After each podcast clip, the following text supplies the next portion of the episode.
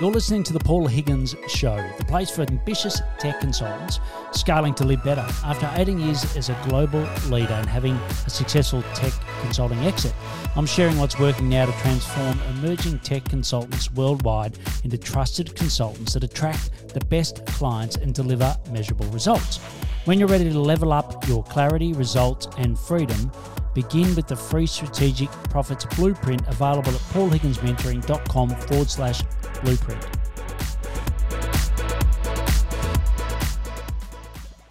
Jhana, great to have you here. It's amazing to be here. Thanks for having me. Yeah, well, look, we had a first, well, our first conversations was fantastic. I really loved yeah. your experience, your enthusiasm, yeah. and what you're doing. So we're going to sort of dive into that more obviously over the next 20 minutes or so. But why don't we kick off with who your ideal clients are and what are some of the problems that you're helping them solve?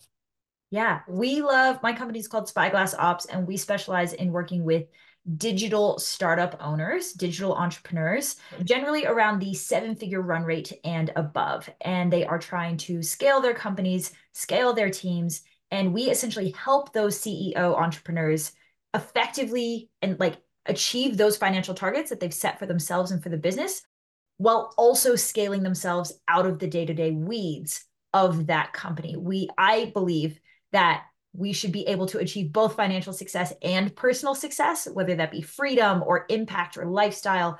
And so we help our CEOs accomplish both.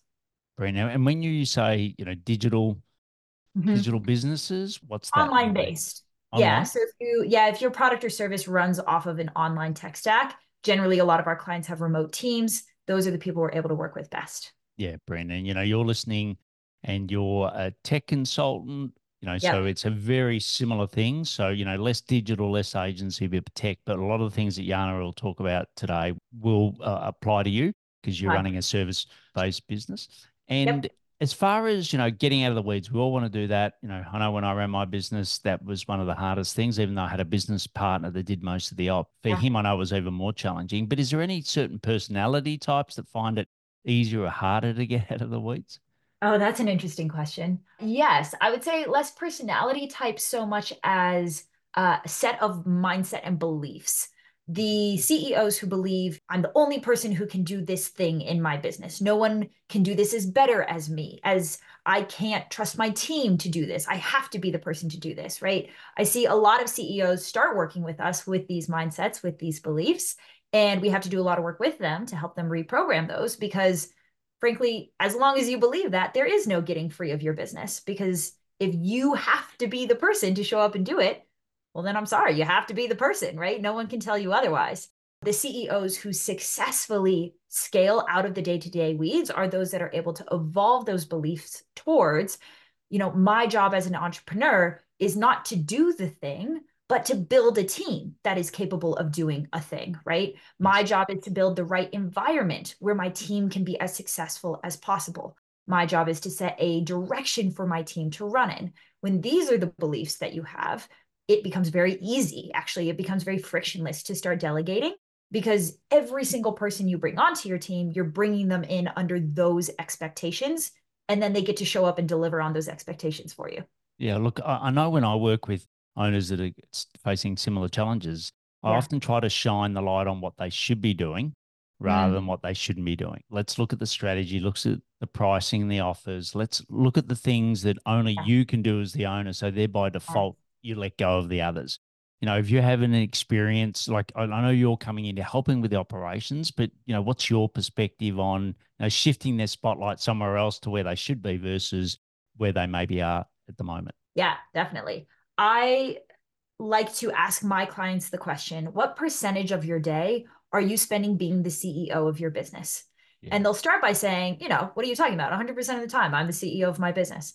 But then as we actually dig deeper into that question and we look at all of the things that they do every day that have nothing to do with being CEO, right? Like they're talking to clients. Cool, that's an account manager. They're closing deals. Cool, that's a sales closer. They are managing a team. Cool, that's a team lead, right? We actually get down to, cool, you're spending about 10% of your day being the CEO of your company. And where you should be putting your focus is learning how to grow from 10% to 80% and learning what to put into that time so that you can serve your company as its CEO and you can let your team wear every other hat. Yeah, that's great. And and look, some of these beliefs are so embedded, they right? So I'm sure you have a lot of challenges. What are some of the techniques that you use to help people make this mind mind shift? I think it has to start at the intellectual level. And the biggest way we're able to do that is help them quantify their time. Mm. I can tell you. So, for example, I was just working with a client who is doing all of his own client invoicing. And he's like, Jhana, it's not that big of a deal. It takes two hours a week. The clients pay me. I think it's important. Yes. Cool. That's his belief that that is where he should be spending his time. Then we went over to my little time ROI calculator. I plugged in how much it was costing his business for him to spend two hours a week across 52 working weeks every single year. And when you get 100 plus hours out of that calculation, well, Mr. Client, what could you do if I could wave a magic wand and give you 100 more hours to work on your business? How much more revenue would you create? Yeah. That's the cost yes. of you continuing to send out these invoices. So the first mechanism is by helping CEOs understand that their time is valuable and for them to actually start quantifying their time. Because if we don't quantify it, then what are we left with? We're left with, you know, I don't want to do this thing. It's annoying. It's frustrating. It's a waste of my time, but whatever. It's faster and easier for me to just do it. Yes. CEOs with that mindset will continue to show up and do the thing. If instead we can reposition it as, I don't care that it's frustrating. I don't care that it's annoying. It's expensive and it's costing your business this much money all of a sudden we are way more willing to change that behavior. Yeah. And do they have to have a clear, you know, like sometimes people have a, you know, burning ambition to where they want to get to. Sometimes there's a burning platform, i.e., like, you know, something's not, you know, financially in trouble, etc. Like people that come to you, you know, is it a combination of both? Is it one or the other? Well, what's that sort of burning desire for them to make that change? Very first question that we'll ask with any client is what do you want, right? What do you want for your business in terms of financial and revenue growth, but also what do you want for yourself? And why is that important to you? Do you want more time with your family? Do you want more freedom to travel? Do you want to be able to donate more to your church, right? Like, what is important to you? And isn't that the real reason that we're then going to scale this business vehicle? And we are beholden to doing that because until we scale towards those goals, we're not able to accomplish these other things in our lives. I would say, Paul, it is different for every single person, right? Every everybody's individual goals and definition of success is and should be different. But our approach is that whatever your definition of success is, there is a unique combination of systems and team that will get you there. And our job is to help you map that out and then deliver that into your business.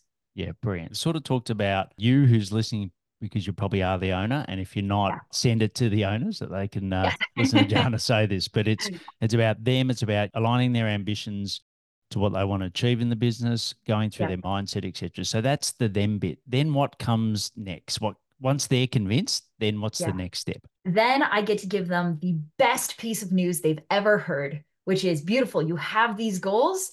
You see all of these gaps and all of these things standing in your way of hitting those goals those are not your job. Our next step is to identify the second in command operator who either already exists within that team or does not, identify who that person is, and then fill that gap. If you have that right fit operator on the team, then obviously they need some coaching or training. Otherwise, you wouldn't have all these gaps. Yes. We can offer that to you. If you don't have that person, we can find them and bring them in with you and for you, right? I love the work that we get to do because we get to deliver on a dream. We get to deliver a business transformation to our clients, but we do that with 60 minutes or less of their time every single month because all of the work is being done through the second in command operator, who, let's be honest, is the person who should be rebuilding the systems, who should be improving the structure of the team, who should be the, the important role that is there to create the infrastructure that's going to help you hit your goals. How many people already have that person in place versus have to hire? Yeah, I would say it's probably 60 40. 60% of people already have that operator. They know, like, and trust this person, or they want to elevate them into the operations role. We see that a lot where they have a trusted project manager, an executive assistant, an account manager. They see operational potential in that person and that's beautiful. We can take that person, we can level them all the way up to COO status with enough time. That's probably 60%.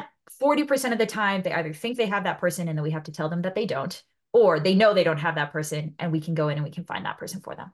Yeah, fantastic. And I know that it's a bit like a piece of string, but on average in the US, remote, how much is mm. someone looking for a role? What's rough salary band for a role like that?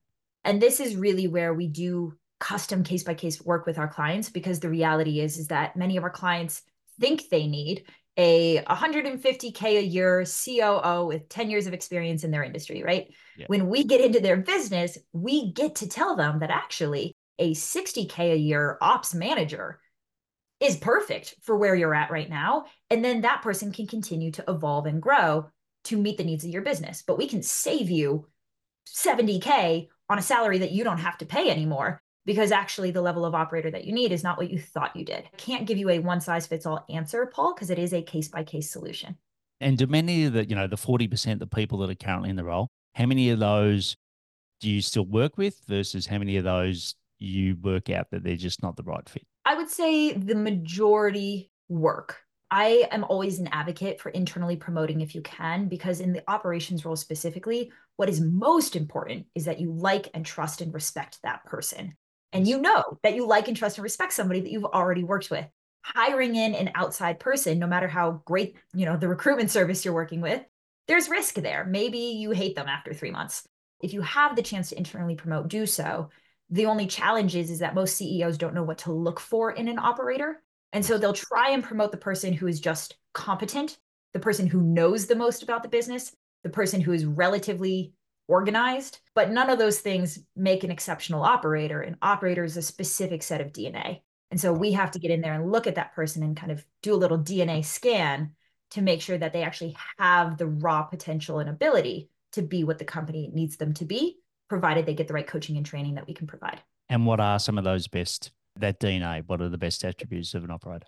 Yeah, I call it level three thinking. I've never met a world class operator who does not see business and the world exactly the same way, which is as a puzzle. It's as a series of systems that fit together, and they see how one thing over here affects something over here. They can see how what looks like an HR problem is actually a leadership problem and how that's going to blow up in our face six months from now. They can't help but see systems and patterns and how they link together, and they can't help but want to make those things more efficient. Operators are intrinsically motivated by making things better, more efficient, removing waste and removing gaps. It is deeply fulfilling to us. So we look for that in any operator. If they have that lens, then with the right coaching and training, we can get them pretty damn good. Flip side, if they have five years of experience in operations, but they don't have that lens, I'm not going to waste my clients' money on them because I don't believe they'll, they'll ever be exceptional. You said 60 minutes with the owner once a month. Is that right? Yep. So, how much time are you spending with that operator? The way we work with our clients is by plugging the operator into our coaching program for operators. And that operator is getting like weekly one on one time with, in a small group setting with me. They have a dedicated mentor, they have a community, they have a coaching curriculum, like video bootcamp curriculum. So, they've got everything they need to rapidly, rapidly level up. And then on a week over week basis, be executing what they're learning back into the business. Brilliant. The the topic. So how does it work if someone's got a topic about their owner, for example, which is you know personal versus something that is more specific to the operations of the business? How are those sort of topics covered, and and how's that treated? Yeah, I mean, most of the live coaching calls that I do with my operators every week are on some of the more nuanced personal side. Okay. Obviously, we keep everything confidential. We pour into those operators and give them what they need to be successful.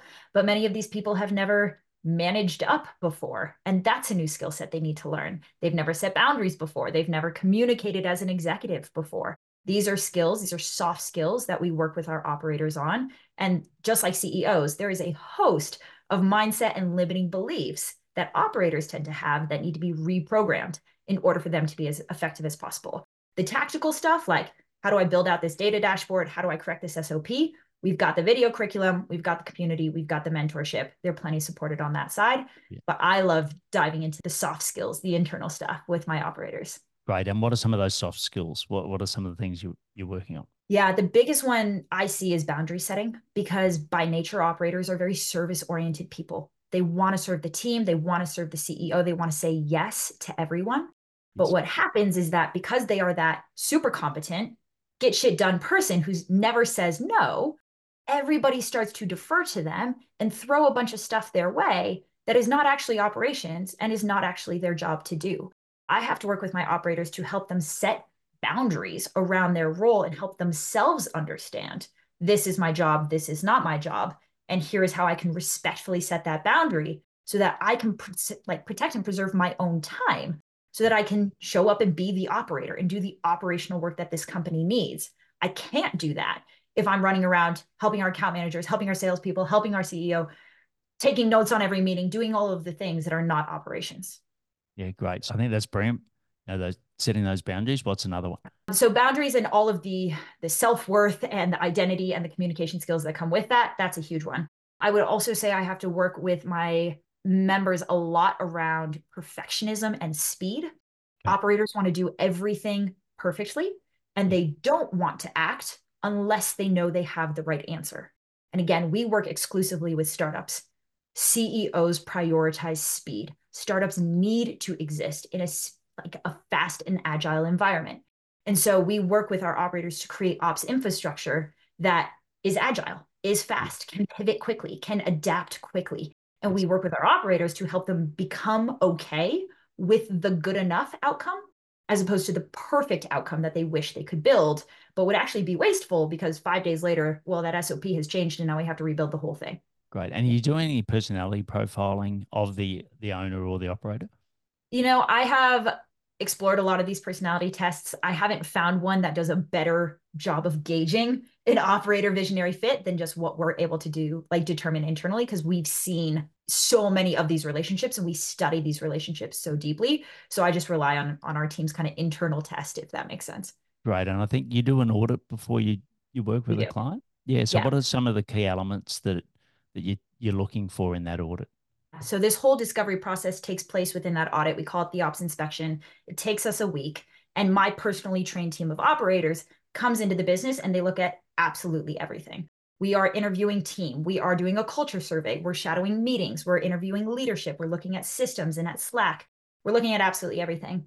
And the result of all of that analysis is a 12 month roadmap where we are directly mapping our clients to their goals. You tell me, Paul, that you want to double your business in the next 12 months. Okay, beautiful. Here's the systems and the teams specifically broken down order by order, step by step, that you're going to need to evolve and implement in order to su- successfully get to that 2x target. So we start with that roadmap. That roadmap also includes the operator analysis, where we're able to tell them whether or not they've got the right person in the role. Yes. And then we're able to go and kind of custom build a plan from there. If you have that person, they need coaching on XYZ things, and we can plug them in. If you don't have that person, we got to start with a recruitment, and then we can coach them and support them in. Yeah. And as the advent of, you know, we had this discussion before we went to the call. Should we, you know, take out your recorder or not? And, you know, I've got mine, I use Fathom.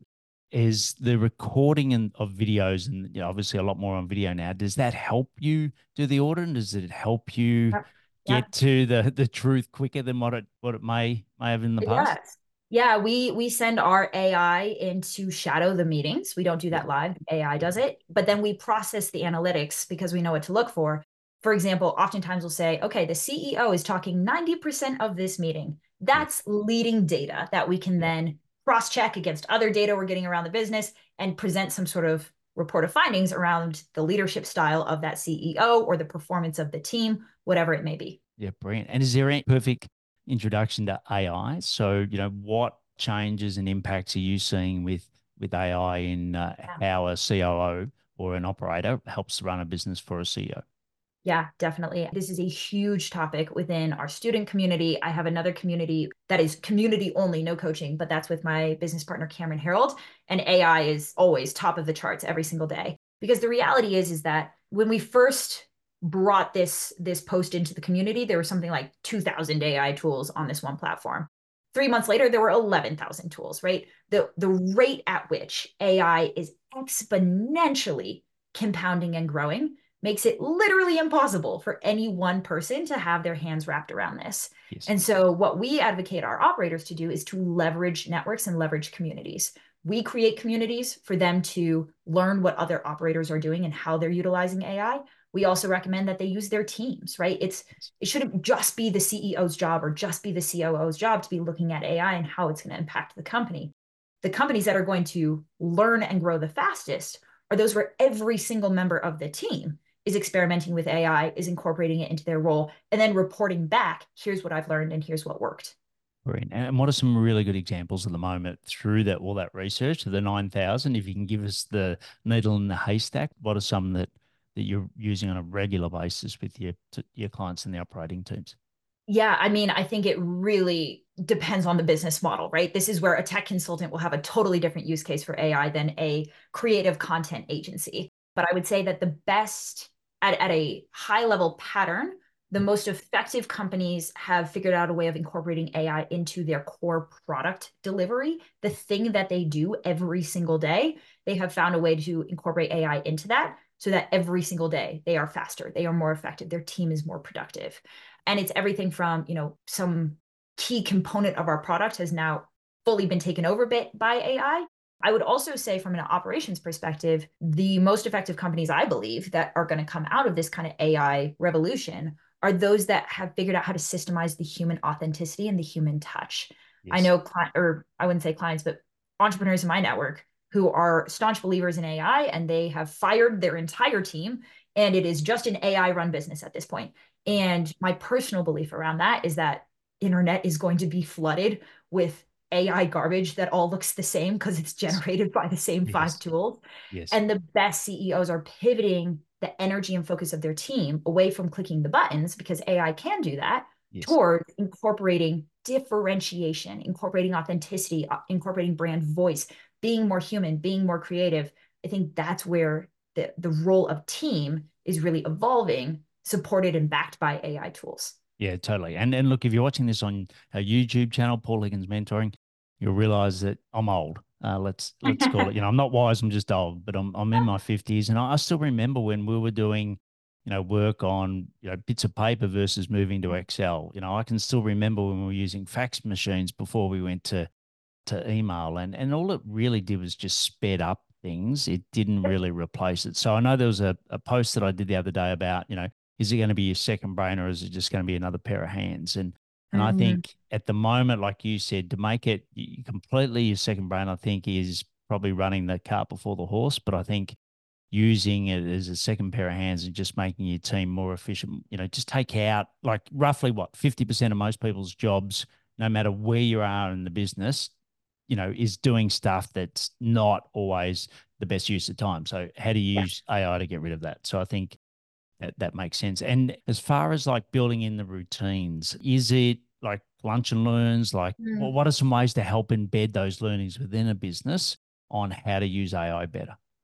Yeah, I think the the best thing that we can do as leadership is help remove some of the fear around AI because if I work for you and I'm worried, like I just figured out a way to make myself twice as productive with AI, yes.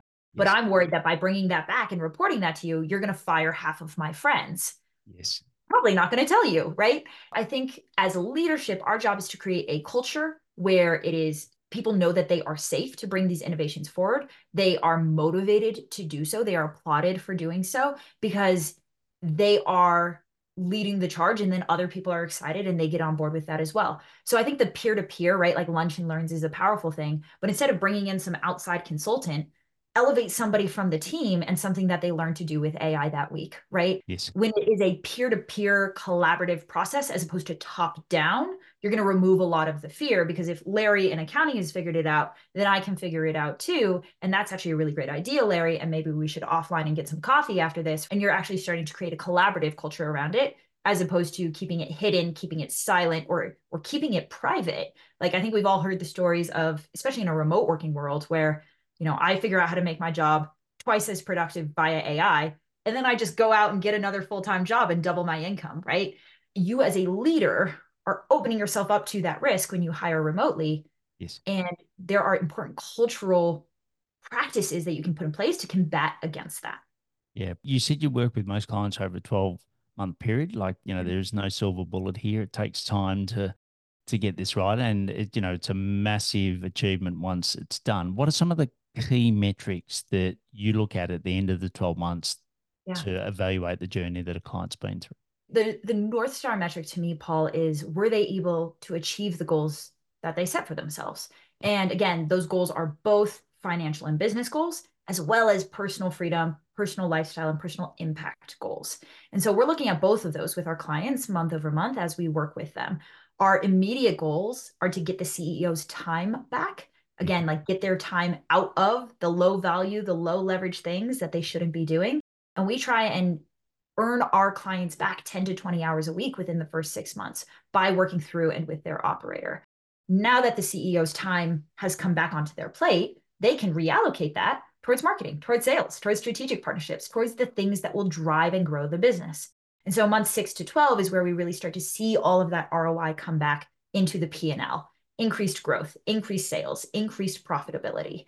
And so we're obviously looking at those business health metrics. We look at revenue, profit, revenue per head, which is a team productivity metric. We want to make sure that the team is getting more effective over time.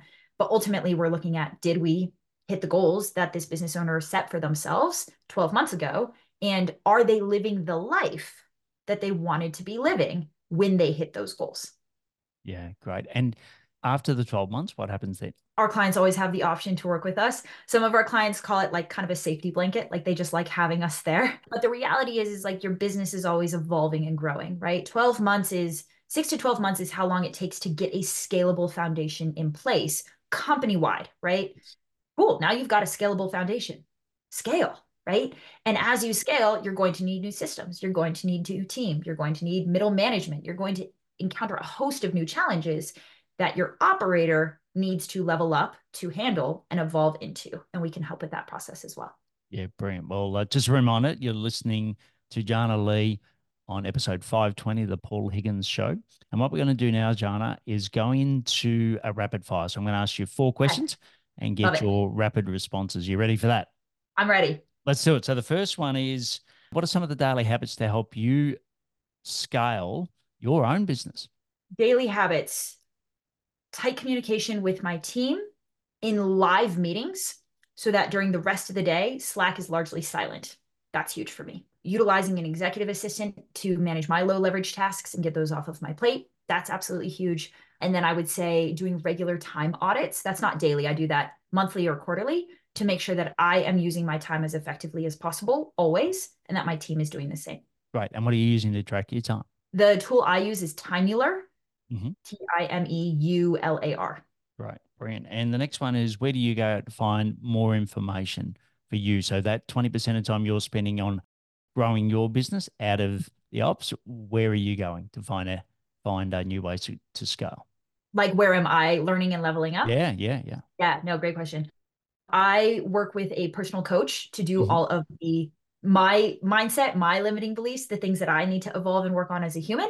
And then I utilize masterminds and books generally for mentorship, for new best practices, and to generally connect with other people that are doing exceptional work and figuring out how we can partner and do something exceptional together. Great. If we could grant you one wish for Spyglass Ops, what would that be? Ah, a pool of ready to buy, perfect fit clients that we can absolutely transform their business in the next 12 months. Fantastic. So if you're one of those, obviously you're going to reach out. All the links yeah. will be in the show notes. And the last thing is, what do you know now about, you know, scaling businesses, mm. operations that you wish you had known earlier? I wish I had known how possible it is to scale both a successful business and a lifestyle business simultaneously if you are absolutely relentless with your time. I wish I had known that. I wish I could communicate that to clients more and better. But the things that I have seen people pull off with five hours a week, 10 hours a week is absolutely exceptional but they have built their entire business around optimizing towards that and making that possible. And if more people knew that was possible and more people were willing to commit to that as their North Star, I think we would have a lot more successful and impactful businesses and way more happy and fulfilled CEOs. Yeah. Well, if you've been listening to Jhana and, and nodding your head at some of the things that she's been talking about, and you think, you know, this is the year I've got to really step up it was my role as the founder, the owner, the CEO of the business, and actually get my team to share more of the responsibility because they've got the capability. It's just often we're the biggest block to our business growing. So Absolutely. if you want to find out more, go to spyglassops.com.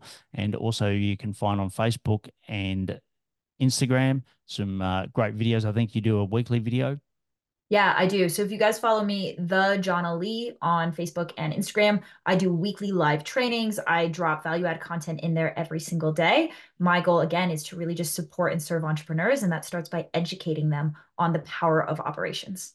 Brilliant. Well, if you if you haven't got time to go into the notes on the app and check it, uh, Jhana is J H A N A and Li is L I. But we'll have all the links in the show notes if you do have the time. And Jhana, thanks for coming on today, sharing uh, your wisdom out of helping owners who you're probably an owner listening now, just you know have that great balance, right? Of of having a fantastic business, but also achieving all the things they want in their personal lives. So thanks for coming on and uh, talking about that today. Thank you so much, Paul. It was awesome. Time for action. Subscribe, comment, and let me know what you like best about this episode. Plus, get the Strategic Profits Blueprint at paulhigginsmentoring.com forward slash blueprint.